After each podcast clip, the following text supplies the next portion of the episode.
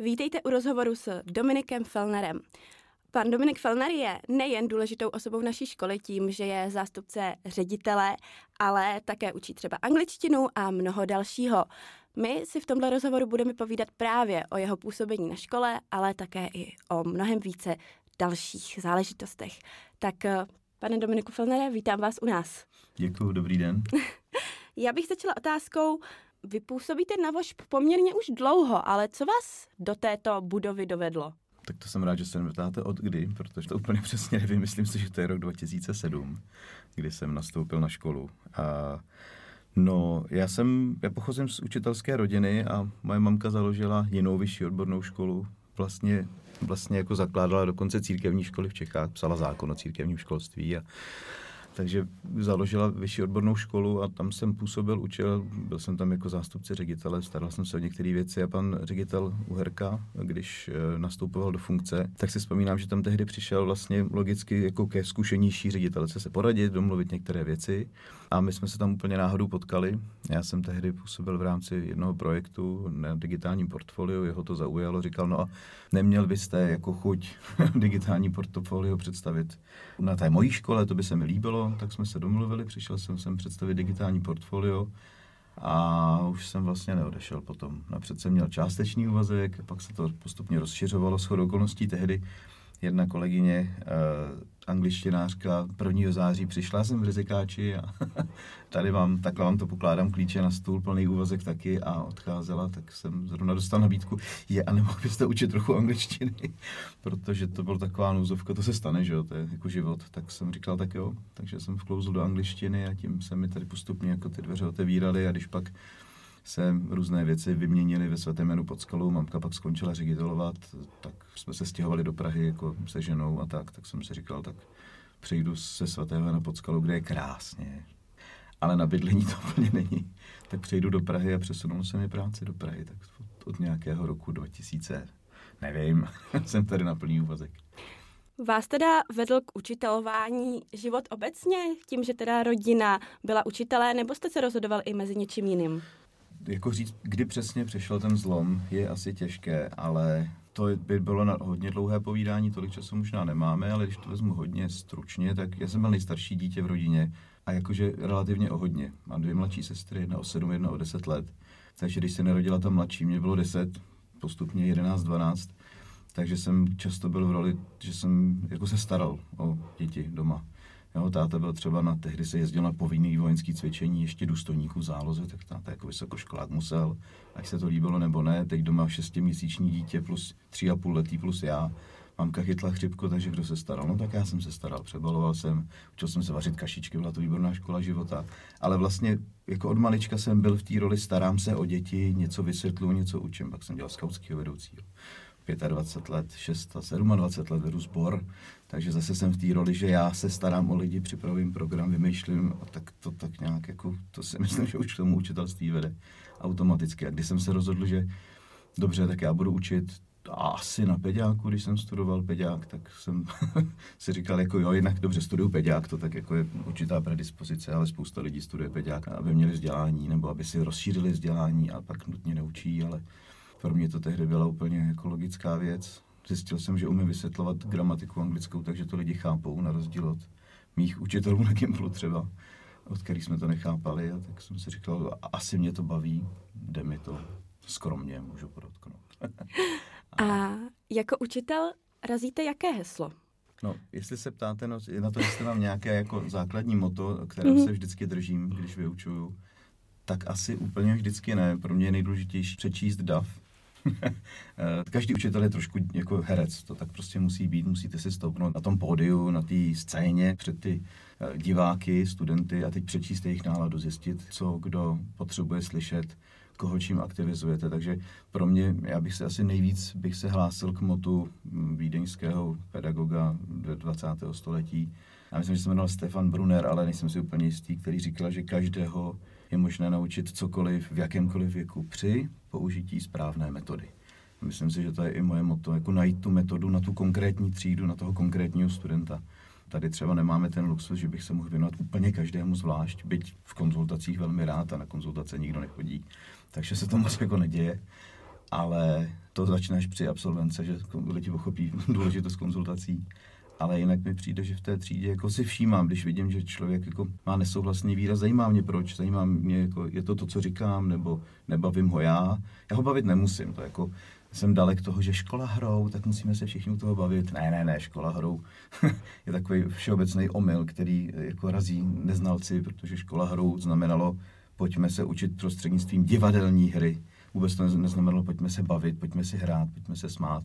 Znamenalo to, pojďme makat, naučte se ten text pořádně, ale nebude to memorování jen tak, bude to memorování v kontextu divadelní hry. Ale i tak prostě Komenský chtěl, aby se studenti to naučili, museli sedět. Komenský taky říkal, že, že student potřebuje ocelovou záď a zlatou hlavu. Právě jste u rozhovoru Kateřiny Sedláčkové s Dominikem Felnerem. My se postupně dostaneme zpátky k jeho učení po písničce, tak si ji užijte.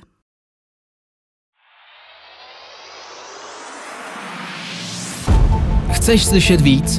Nalaď živé vysílání Rádia Vyšší hlas. Vítejte zpátky u rozhovoru Kateřiny Sedláčkové s panem učitelem Dominikem Felnerem. My jsme skončili u jeho učení a tam budeme i také pokračovat.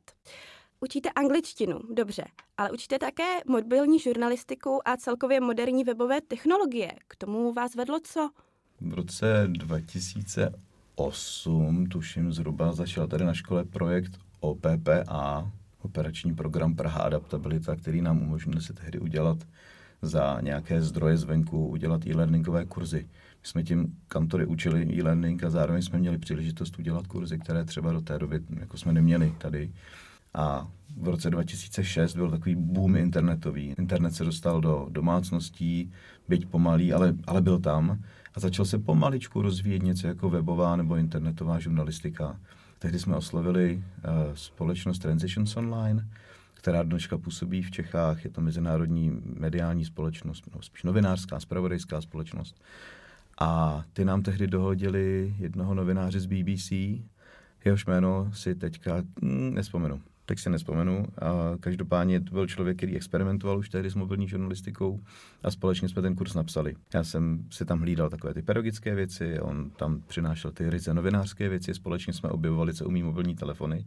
Ten kurz tehdy vznikl a líbil se nám natolik, že jsme se ho pak pilotně odučili a zjistili jsme, že nás to fakt baví, že docela máme i dobře, jako jsme sladění, On potom z toho projektu samozřejmě vystoupil po ukončení, já jsem to převzal, tu mobilní žurnalistiku. Zrovna v tu dobu vyšly na trh první iPhony a já jsem úplně skoro okolností, mi tehdy se rozbil předchozí mobil, tak jsem si říkal, tak já do toho zainvestuju, to se prostě vyplatí a myslím, že se to vyplatilo protože um, jsem se do toho tehdy mohl ponořit s tím vlastně jedním z nejlepších telefonů tehdy na trhu, byť to byl iPhone prostě 3G, ta úplně, jo, ta, ta základní, tehdy první, první model tak ale uměl na, na tu dobu uměl úplně nevýdaný věci. Každý týden jsem objevoval nějakou novou apku, tehdy jich nebylo mnoho. Zkoušel jsem je, měl jsem na to čas tehdy, pravda, neměl jsem ty povinnosti, co teď, neměl jsem rodinu.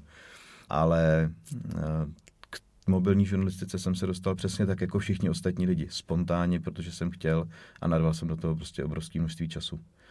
Vy tedy máte docela velký přehled a hodně kontaktů. Pomáhá vám to dál se rozvíjet i jako učitel? tak kontakty jsou úplně ovšem, a nejenom v profesi, kontakty jsou úplně zásadní pro život. Člověk je společenský zvíře a nebychom neměli kamarády, kontakty, kdybychom prostě nežili ve společnosti, tak brzo vyčerpáme nějakou jako zásobárnu nápadů, zásobárnu inspirací pro život. A když bych byl úplně fatalista, tak i důvod k žití. Jo? Zatímco když ty kontakty máte a máte kolem sebe spoustu lidí a, a ti mají kontakty a stýkáte se a vydáte se, tak o tom ten život je. Proto třeba já jako věřím tomu, že bez ohledu na to, jak moc cloudový jsme a digitální jsme, tak, jako tak, tak to jako ne, nezmění společnost úplně do základů, protože pořád někde uvnitř každý člověk, kdo si zkusí ten osobní kontakt s ostatními lidmi, tak tomu prostě musí dát přednost. Takže kontakty určitě jo, posouvají mě profesně nepochybně, protože při dnešním objemu poznání vědy, ať už je to cokoliv, to nemusí být věc, kterou jako přímo já dělám, tedy jazyk, nějaká webová nebo digitální novinařina, ale úplně v čemkoliv to poznání se rozvíjí takovým tempem, že když nemáte kolem sebe lidi, kteří vás minimálně upozorní na to, že se něco děje, nebo vás něco vám vysvětlí, vezmu vás někam na nějakou zajímavou, nevím, akci, přednášku, nebo jenom na pivo s někým, kdo je fakt jako in a rozumí těm věcem, tak se úplně ztratíte. A jediný způsob, jak člověk, a novinář zejména, což já pravda nejsem, ale jsme na novinářské škole, tak proto to říkáme posluchačům našim, jediný způsob, jak se novinář může udržet v tempu, je neustále být strašně zvědavý, zvídavý, ptát se, zjišťovat a pátrat, číst, ale jako z 90% je to mluvit s lidma. Jako zástupce ředitele rozhodujete o mnoha důležitých a zásadních eh, věcech, co se týče školy. Stalo se vám však někdy, že jste se rozhodl nějak a zpětně jste svého rozhodnutí litoval, nebo jste se musel vracet a bavit se s dalšími lidmi, že takhle asi teda vlastně ne? a bavíme se o, o škole nebo o životě. v životě těchto těch uh, věcí asi má člověk spoustu uh, a asi i ve škole. Teď se ne, jako, já se teď nevybavu nic konkrétního, protože si nemyslím, že, jednak si nemyslím, že jsem udělal nějakou fatální chybu, nějaký fatální rozhodnutí, kde by to mělo nevratný dopad ve smyslu a teď je to celý špatně a můžeme to celý zavřít a nevím, lidi kvůli tomu půjdou, musíme propouštět nebo tak. To se nestane, protože byť tady vy říkáte, že dělám rozhodnutí, já přináším návrhy a na poradě vedení je probíráme. Každý ve vedení máme na starosti něco a není to tak, že bychom své volně a spontánně rozhodli a řekli, tak a teď to bude takhle, bez porady s kýmkoliv to prostě vystřelili a postavili lidi před hotovou věc a před následky toho unáhleného rozhodnutí. Takže my přinášíme návrhy, pak je společně probereme. Myslím si, že máme vedení skvělí lidi, kteří fakt jako mají přehled, inteligenci, nadhled a zkušenosti. A asi se nám nestalo, že bychom nějaký rozhodnutí jako takhle strašně uspěchali, že bychom si řekli, ty kráso, to jsme. Ale fakt neměli dělat. Někdy je těžký to naše rozhodnutí, které vnímáme jako dobrý, zkomunikovat vám, studentům, že je opravdu dobré. Posloucháte rozhovor Kateřiny Sedláčkové s Dominikem Felnerem na rádiu Vyšší hlas. Užijte si písničku. Rádio Vyšší hlas. Vítejte zpět u rozhovoru Kateřiny Sedláčkové s Dominikem Felnerem na rádiu Vyšší hlas. Vy máte poměrně velký přehled nejen co se týče České republiky, ale i zahraničí. Tak se zeptám, cestujete rád?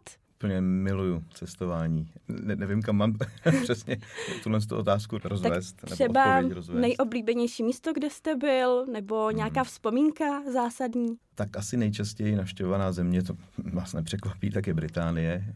Um, jedna kvůli studiu, jedna kvůli oboru, který jsem studoval, jednak protože tam mám spoustu kamarádů. A na to, kolikrát jsem tam byl, tak jsem z té Anglie viděl ještě pořád poměrně jako velmi málo, no, Británie, abych to řekl správně, jsem viděl poměrně jako málo míst, takže se těším, že se nám podaří příští rok, to už to tak nějak jako plánujeme s rodinou, udělat pořádný výlet Británii, auto, stan a to, co jsme udělali letos se Skandináví, tak um, pojedeme čtyři, tři, čtyři týdny Británii a prostě co jako bude nějaký balík peněz, nějaký čas a co dřív vyčerpáme, tak to ukončí dovolenou. A což je úplně styl jako cestování, který miluju. Moje žena, když teď vím, že se bavíme o mě, ale já, že moje žena je mojí součástí, takže to nemůžu úplně vypustit.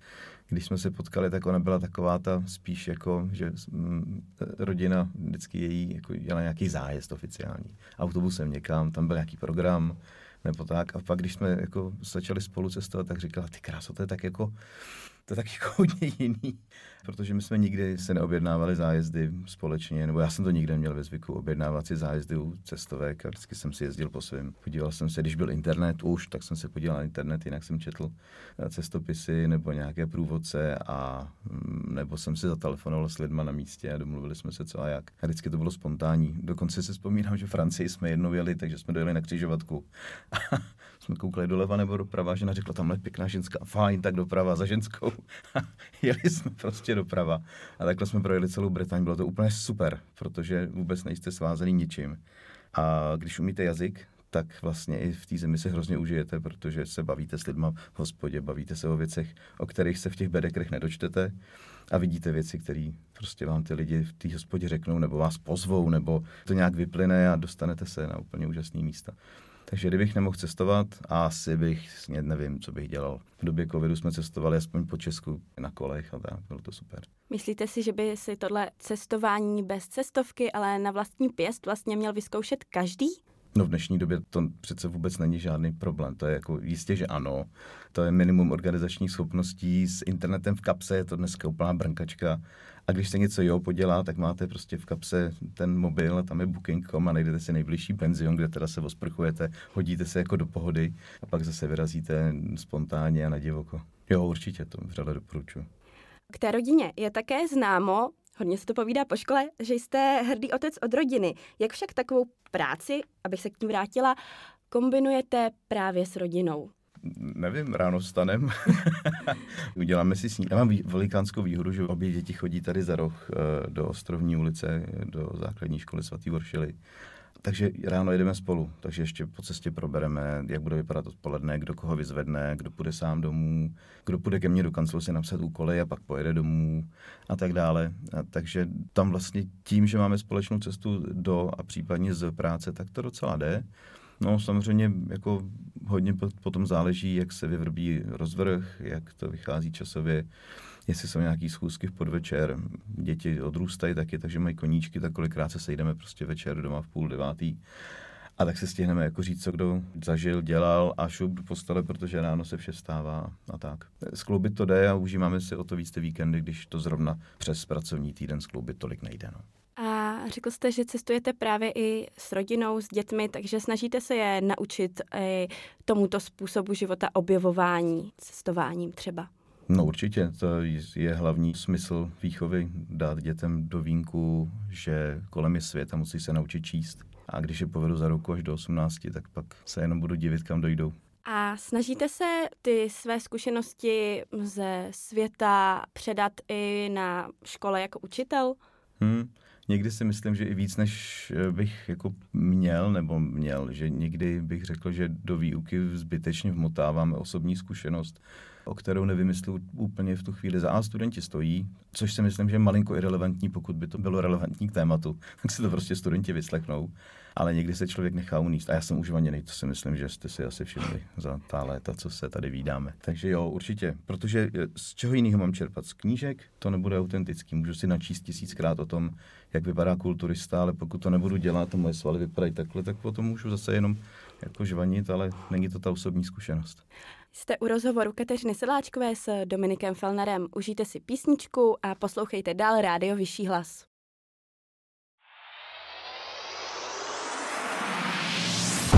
Nečekej až do pátku na nový rozhovor. Poslouchej od pondělí živé vysílání rádia Vyšší hlas. Vítejte u rozhovoru Kateřiny Sedláčkové s Dominikem Felnerem na rádiu Vyšší hlas. A mě zajímá, učíte tedy i angličtinu a angličtinu máte rád obecně jako jazyk, tedy i Velkou Británii, nicméně opačně. Je také něco, co vás na Velké Británii vůbec nezaujalo, nebaví? Tak nebaví mě, že Brexitli. To mně přijde úplně jako obrovská ztráta pro Evropu, pro ně a i soukromně, úplně čistě pro mě osobně bylo fajn jezdit s občankou po Evropě a teď do Británie člověk musí mít pas. Jinak si myslím, že Británie jako každá jiná země, že je tam prostě banda blbců a pak spousta chytrých lidí Um, a když máte jenom trochu kliku, tak se těm blbcům vyhnete. A možná, kdyby v Británii byly vyšší hory, to bych, jako kdybych něco mohl změnit, tak jako dát tam nějaký, když už tam člověk jede a chce tam strávit nějaký čas, tak aby jako si užil moře, to tam je, dokonce i teplý moře na jihu a pak tam jsou krásné jako jezera a tak, ale něco jako pořádný hory, to, co známe třeba ze Slovenska, tak to tam není. Ale jinak bych asi na Británii nic neměnil. To kouzlo je právě v tom, že je jaká je.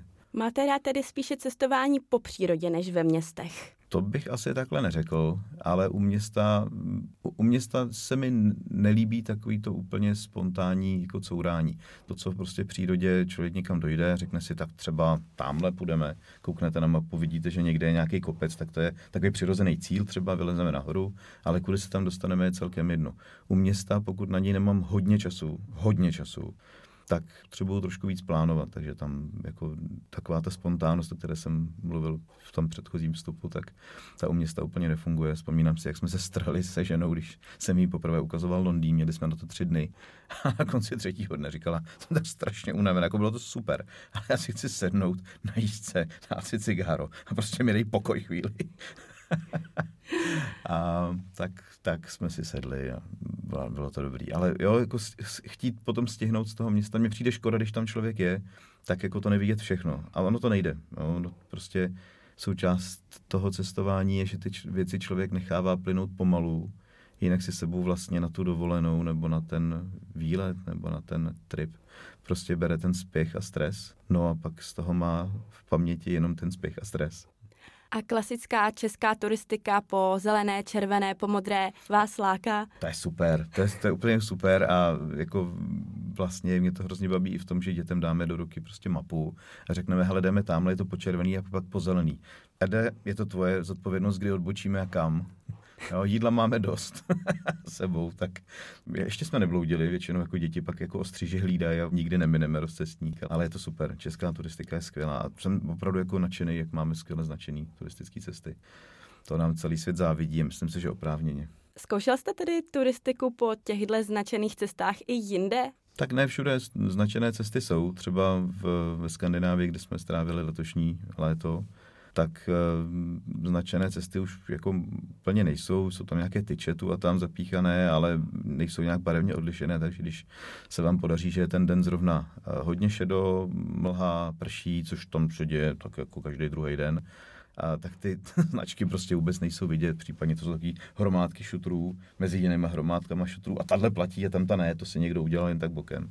Takže mm, když nejsem v Čechách, tak se snažím vždycky mít jako mapu a papírovou mapu, nejen v mobilu, protože mobil se vybije nebo nebude signál nebo cokoliv. Papírovou mapu a nějaký kompas, aby člověk uh, se zorientoval. Vzpomínám si, jak mi jeden angličan říkal, jako když jsme hledali nějakou cestu, tady jako by měla být stezka, ale tady nikde nejsou značky. On se na ní podíval, we don't need marks, we have a map. A já jsem si říkal, no to je pravda, to je jako... Není potřeba značky, když máte mapy umíte v ní číst. Takže číst mapy si myslím, že je úplná klíčová věc, ale to asi umí skoro každý, ne, předpokládám. Kromě cestování je nějaký další koníček, který máte fakt hodně rád? Tak od dětství úplně, úplně toho nejmenšího se věnuju muzice a je to něco, čím trávím úplně veškerý čas. Kdo se pohybuje v mý společnosti, tak ho irituju tím, že si permanentně něco broukám nebo poklepávám nebo bubnuju rukama nebo něco protože od malička jsem hrál na různé nástroje, zpíval ve sborech, teď vedu, říkám, nějakých 26 let sbor vlastní, takže hudba je něco, co bez čeho bych si asi život nedokázal představit. To jako kdybych se musel zdát cestování nebo hudby, tak to snad si hodím mašle, než tohle to dilema rozseknout. Úplně ideální kombinace je cestovat s hudbou, jo? že třeba se sborem jedeme někam na turné. I to turné bývá poměrně spontánní, jakože prostě naskáčeme do aut a někam dojedeme a tam některé koncerty jsou domluvený, některé prostě vznikají spontánně, že je hezký kostel, zeptáme se faráře, můžeme tady singnout, tak něco zaspíváme, farář jako to je dobrý, klidně ještě chvilku, tak zaspíváme víc, ono se sejdou lidi, něco zacinká do kasičky v kostele, farář nám pak dá třeba bobě nebo něco. Jako jsou to super akce. Takže hudba, zpěv, hra na, na kytaru, klavír, na nástroje prostě. To je asi uh, největší moje vášeň v životě. A jaká konkrétně hudba vás nejvíc baví? To je ale hrozně těžký, jako uh, nejvíc baví. Dobrá hudba, no, jako každý, asi, rozhodně nejsem jednostylový, že bych řekl, poslouchám jenom prostě punk a nic jiného. To jako, I když zrovna punk by asi ke mně nikdo neřekl, ale když je dobrá punková kapela, jo, jasně, že to poslouchám. Když jde ta písnička zaranžovat pro sbor s beatboxem, no jasně, že to zkusíme zaspívat. Poslouchám veškerou hudbu, která mě oslovuje, která je něčím zajímavá, která je něčím jiná která jde zreprodukovat třeba i jako lidským hlasem, že to není nějaký opravdu chaos, tak nevím, nemám vyhraněný žánr tady. Neumím odpovědět. Dobře, tak eh, my se rozloučíme. Byli jste u rozhovoru s Kateřinou Sedláčkovou a Dominikem Felnerem na rádiu Vyšší hlas a já vás nechám se rozloučit. Tak já děkuji za pozvání, Bylo to, je to pro mě čest, že jste mě pozvali. Budu poslouchat eh, rádio Vyšší hlasy nadále a všem přeju zdárné zakončení semestru. Od mikrofonu se hlásí Kateřina Sedláčková.